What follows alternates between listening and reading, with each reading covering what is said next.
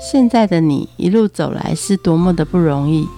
回想过去的每一段，曾经精彩的刹那所化为的永恒。你一贯的任性是前任宠坏你的，成就此刻美好的你是前任送给现任的祝福礼物吗？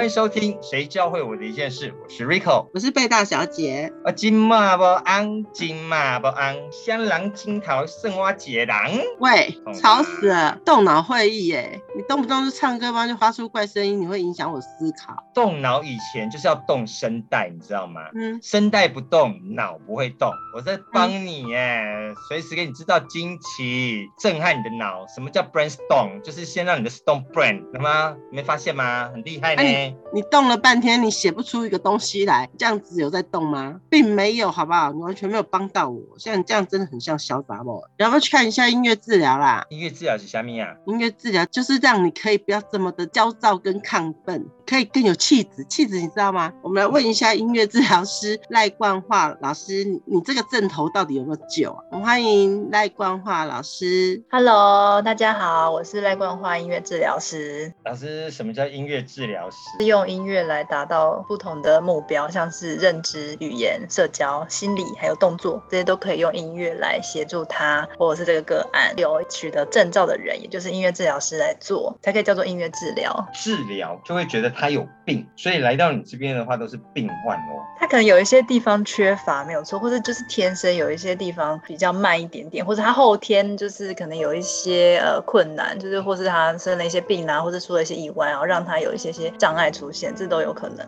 所以也不能说他是什么病啊，他就是有一些比较需要协助的地方。通常是谁需要音乐治疗的协助啊？以年纪来说好了，其实从一出生的新生儿，他们如果有一些早产的状况，需要住在保温箱里里面，那这样其实就可以有音乐的协助，有音乐治疗师的帮忙，来让他的一些能力、他的功能可以成长的更稳定一点。比如说他的呼吸啊，还是他的吸吮的功能。然后再大一点的话，就是像是需要早期疗愈介入的孩子，有一些特殊的需求。像是自闭特质的孩子啦，或是过动啦，或者是一些发展迟缓，那他可能会有些语言的困难、社交的困难、认知的困难。哦，那再来再大一点，可能还有一些精神上面的一些状况，或者还有一些心理疾病，像是忧郁症或是躁郁症、视觉失调这些，这些成人的部分，或者还有一些社交障碍，这个也都可以有一些音乐方面的协助。那再来到长辈、老人，他们可能有些神经系统方面的退化，比如说失智症，这个也可以用音乐。然后这个用音乐其实也挺有效的，所以这其实面向还蛮广的，这都可以做音乐治疗。这听起来就是我们一般人生啊，音乐就在我们所有的生命当中不可或缺的要素啊。从小妈妈会唱儿歌嘛，然后胎教的时候也会拍着肚子唱唱跳跳，给宝宝一些安定感呐。然后到大了我们会学音乐，到老人家了会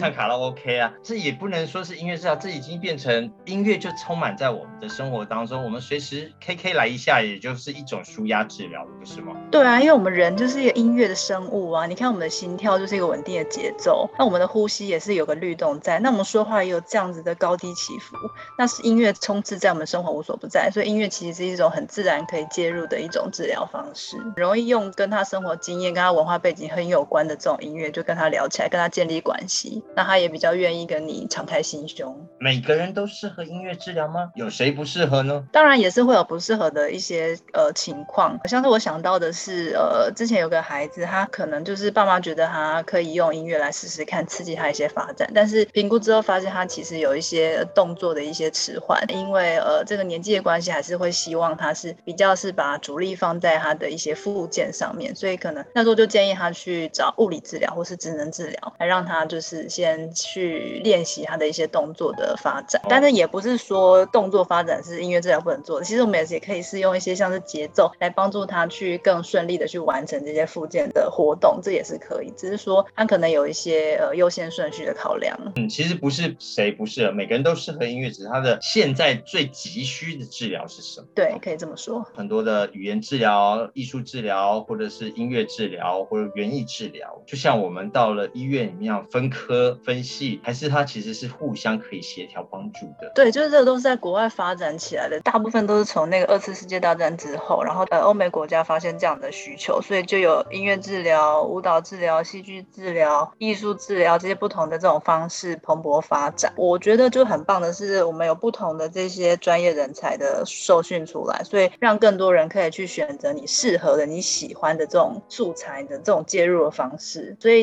如果你对音乐很有兴趣，你不排斥这些音乐的话，你就很适合用音乐来试试看，就是这样的互动方式。或是你其实很喜欢去触摸一些不同的媒材，像是粘土啦、水彩啦，或是拼贴啊等等的，那你就很适合做艺术治疗。那你如果很喜欢这样子动动自己的身体，用自己的身体去感觉你不同的情绪，那你可能很适合舞蹈治疗。所以我觉得就是很棒。现在我们是有这样子的一些选择，来让大家去探索，然后去让自己变得更好。用音乐来当 dose，总比那些吃那些化学药剂还是好的吧？对啊，其实我们是没有副作用，而且是让你可以没有侵略性的这种治疗方式啦。对，很多我们看二次大战那种神经病就给他绑起来啊，然后呢吃药品啊，那不如现在来说，如果他消笑，我们就给他放一个爵士舞，或者是来一个电音，更欢乐吧。可以说是一种不同的选择。我就是之前前是在美国去念书，然后念完之后取得证照之后有工作一段时间。那我工作的地方是在医院的精神科，是那个是在成人的病房。大部分都是一些有精神疾患的一些个案，他们大部分像忧郁症、躁郁症、思觉失调，或是有一些药酒瘾成瘾的一些病患。我自己印象很深刻的是，呃，我刚进去的时候是很菜嘛，就是才刚毕业，然后又是亚洲人哈，然后那个地方就是是在洛杉矶，所以是人种很多很复杂，亚洲人也有啊，白人也有，西班牙裔也有，然后黑人也有，就。是很多不同的人种，这样当时还很菜的时候，遇到一个很大块头、很巨大的一个黑人，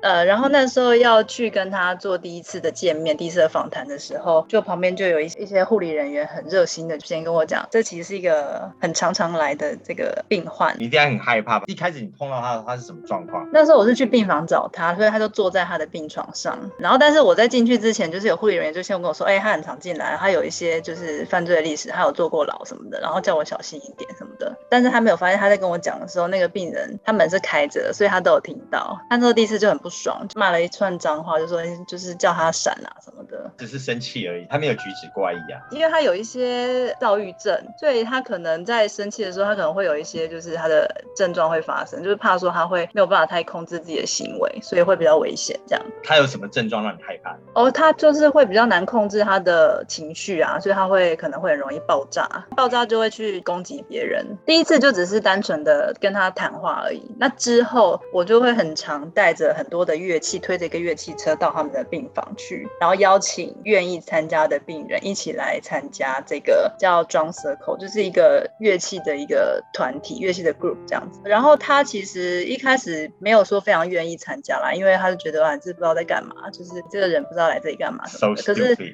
对对，然后就是不知道在干嘛，看你在干嘛，他观察一下。之后，哦，他就是愿意选一个鼓，然后一起加入。那我通常就是都会用即兴的方式先开始这样的团体，开始这样子一个活动。不会给什么样子的限制，其实只要是不要干扰啊，是在安全的范围内操作的话，都可以。就是用你自己自在的方式加入这个音乐的团体当中。那这个团体当当中，我会观察今天的一些状态，比如说有人特别的想要表达一些什么，我可能会给他一些空间，或是有人就是看起来很想要表达一。些什么，但是有点害怕，有点退缩，我可能可以提供他一些空间，或是他们当中有一些在音乐当中有一些争执，比如说各打各的，没有在听，或者是或是拍打起来，就是好像快要吵起来的样子之类的，我们都可以在这个活动当中去讨论、去处理，去看看我们是发生什么事情之类，然后我们再来介入今天的主题什么的。那总之在一次一次的过程当中，他越来越愿意参与这样子的音乐的团体当中，那他的加入也让这个团体非。常的有意义，就是他拍打的东西，他拍出来的节奏跟音乐都很棒，都很好听，然后都很有黑人呐，有灵魂音乐的，没错没错。错没错，他不管怎么拍，就很像在就是随便这样子摸一摸，随便拍一拍，然后哦，整个韵律就是超棒超赞的，就是整个氛围都不一样，然后大家都很愿意就是参与到这个团体里面，我觉得都是因为他那个节奏感很吸引人，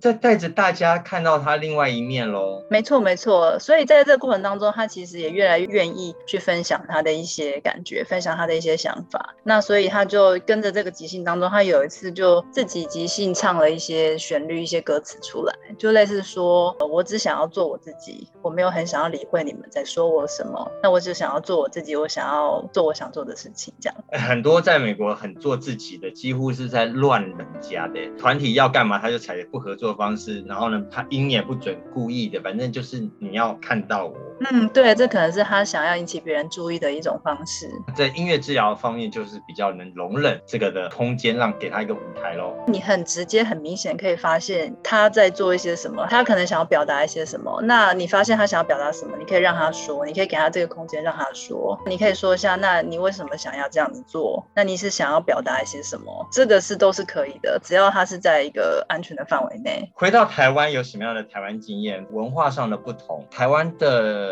孩子他碰到音乐的时候有这么样的融入吗？回台湾，因为呃，蛮多时候是接触就是跟孩子的一些工作，所以都会很需要很多很多的时间跟家长去沟通，去跟他们讨论孩子的一些你的期待是怎么样，我们能做的一些是什么，然后先确定一下我们的方向是不是有吻合，然后我们再开始做这件事情。所以这我觉得这件事还蛮重要的，这个可能在美国还不是这么这么需要做好这件事情，因为可能在美国是比较普及、比较大家都比较了解的一些方向。这样，这回来台湾是需要一些适应，然后需要去调整一下自己的表达自己的一些方式。这样，我有一段时间是在医院的加护病房里面工作。哇，音乐治疗可以在加护病房发挥功能哦。对，那是在儿童的加护病房。他们在住院的话，通常都是比较严重、重症一点，比如说需要一些插管，或者是需要一些手术过后的一些复原的时候，会需要住在加护病房。但是那个时候在加护病房其实非常非常少音乐治疗师，应该说可能只有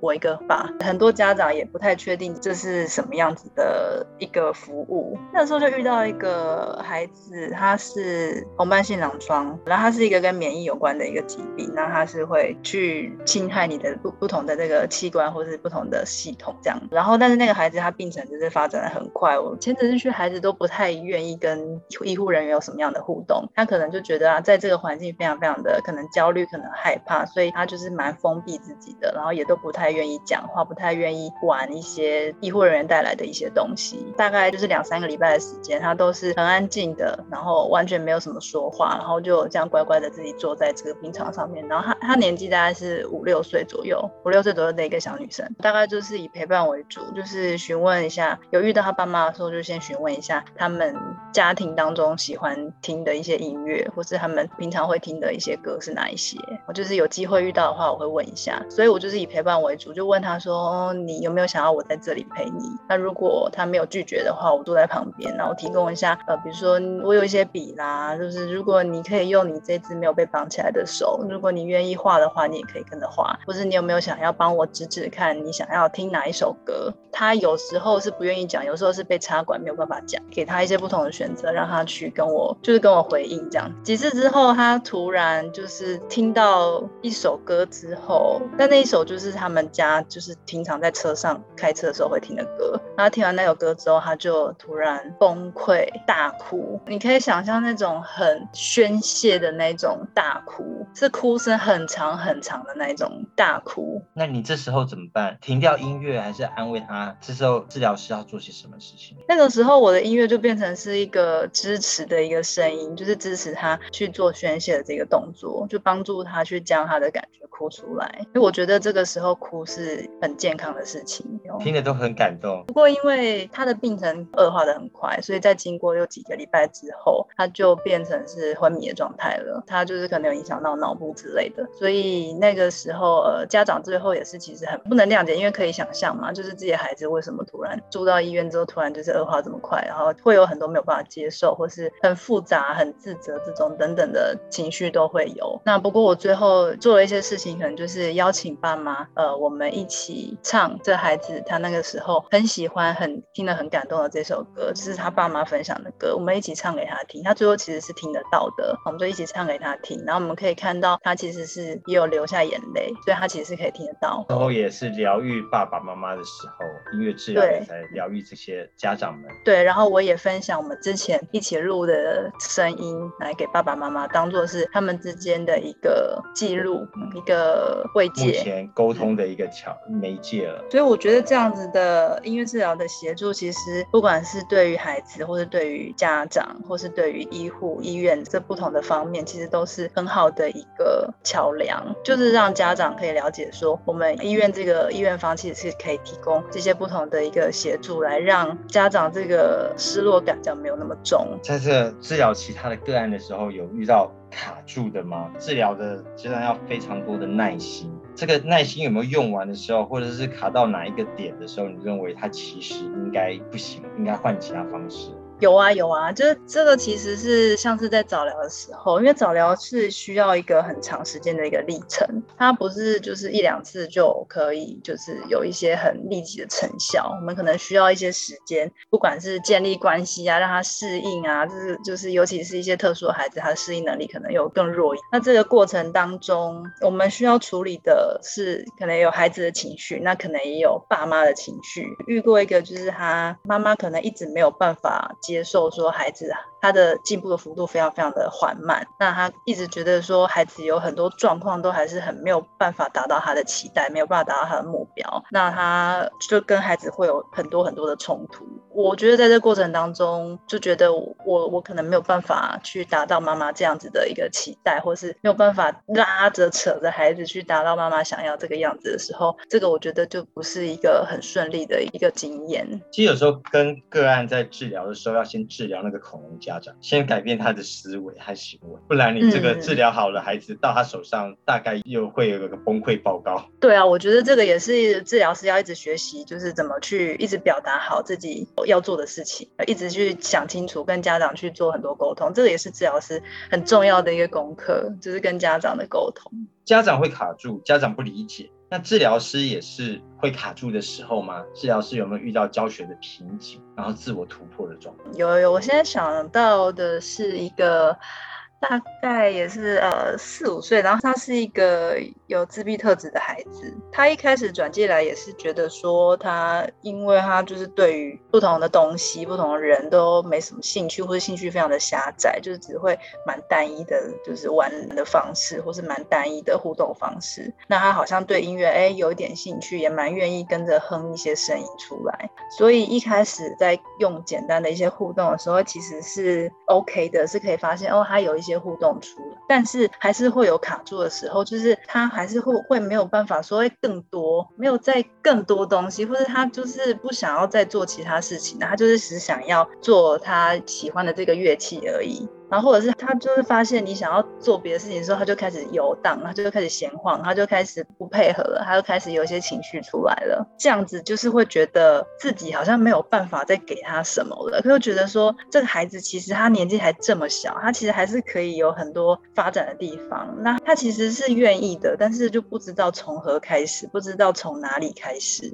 不合作也是一种讯息啊。是是没错没错，但是就是那个时候真的是会卡住，就觉得说，哎，到底该怎么？就是在那个上课的时候，觉得天哪，真的浪费时间呐、我要怎么跟妈妈讲啊？我要怎么跟妈妈说我们刚刚在干嘛、我们刚刚是闲晃啊，陪他就是情绪不好不开心，然后是我们就真的只是在踹踹踹就是不同的东西而已，这样。好，那你最后怎么解开他的？我就突然想到，好，这次来好，因为每次就是到那个时候，每次那一天就是会觉得啊，好烦哦，又要见到这个个案了，又要见到这个妈妈了，我到底该怎么办？啊，那一次又想说，好，豁出去不管了，那我这次就什么都不要想，什么都不要 plan，就是我就看着你想要做什么，你想要带我做什么，所以我就坐下来，然后就跟他平行，就是并排坐，然后看他想要做什么，看他眼睛看着什么啊，然后他就可能就开始撸一台车，然后那我就开始非常 open，非常弹性，就是看他想要做什么，我就即兴跟他唱，跟即兴跟他玩，即兴跟他玩不不同的声音，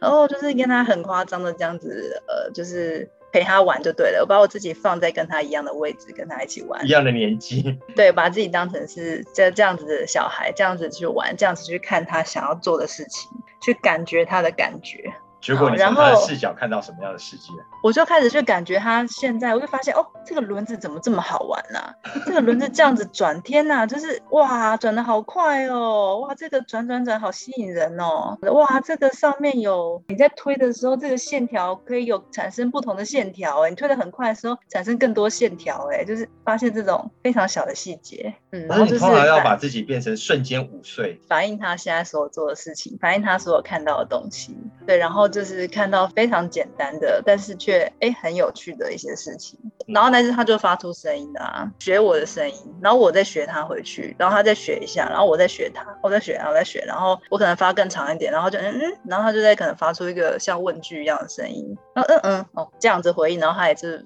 那他就是对啊对啊这样子的回应，就是这不是回到原始人之间跟不同洞里的那个人种在呼应了吗？对我们来讲是非常轻而易举，根本就像喝水呼吸一样自然的事情，可是对他们来讲很难。要打开他的说话频道或是发声频道。对，对他们来讲真的很难，真的需要很多拆解成细项的步骤，他才做得到。自从这个教学解锁之后，你有改变你的治疗方针或者是治疗的 philosophy 吗？跟从刚刚的菜鸟遇到了大块黑人，然后现到现在回到台湾做这么细致的，甚至把自己。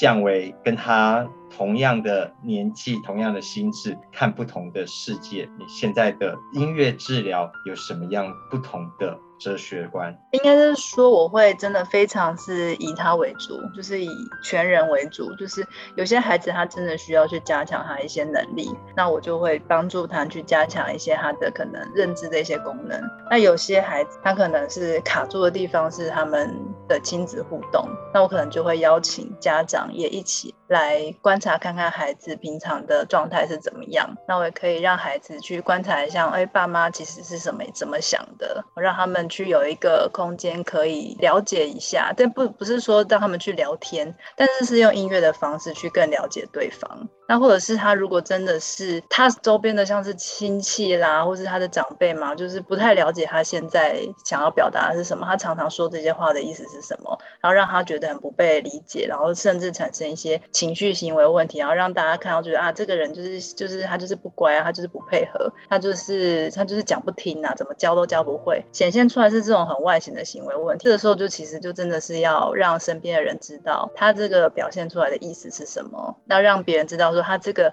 是他的特质，我们要怎么帮助他去融入这个社会里面，融入这个环境里面，更以他为出发点去看到他的优势，看到他好的地方，然后扩展他的能力，然后让他可以更融入在这个社会。音乐治疗，从你的这个角度看起来，原本以为在这治疗这个个案，最后其实走向更立体的是个案在这个社会，个案在这个家庭里面，他应该要存在怎么样的被尊重、被看见。而不是一直把它塑造成家长心目中的那个样子。那现在在这个治疗的后端，会走到一些呃亲子音乐或者亲子应该更美好的互动上面，你会怎么样做呢？呃，我现在因为我自己有小孩的关系，所以我。算是蛮投入一些自己的时间，在发展一些像是亲子音乐的一些游戏跟一些活动，所以我通常会可能会固定就是开一些时间，邀请就是呃附近的妈妈爸爸们带着孩子一起来参加这样的活动。爸爸妈妈在这个空间这个环境里面，我们就很自在的用音乐跟孩子玩。那这个玩的过程当中，我们可以很观察到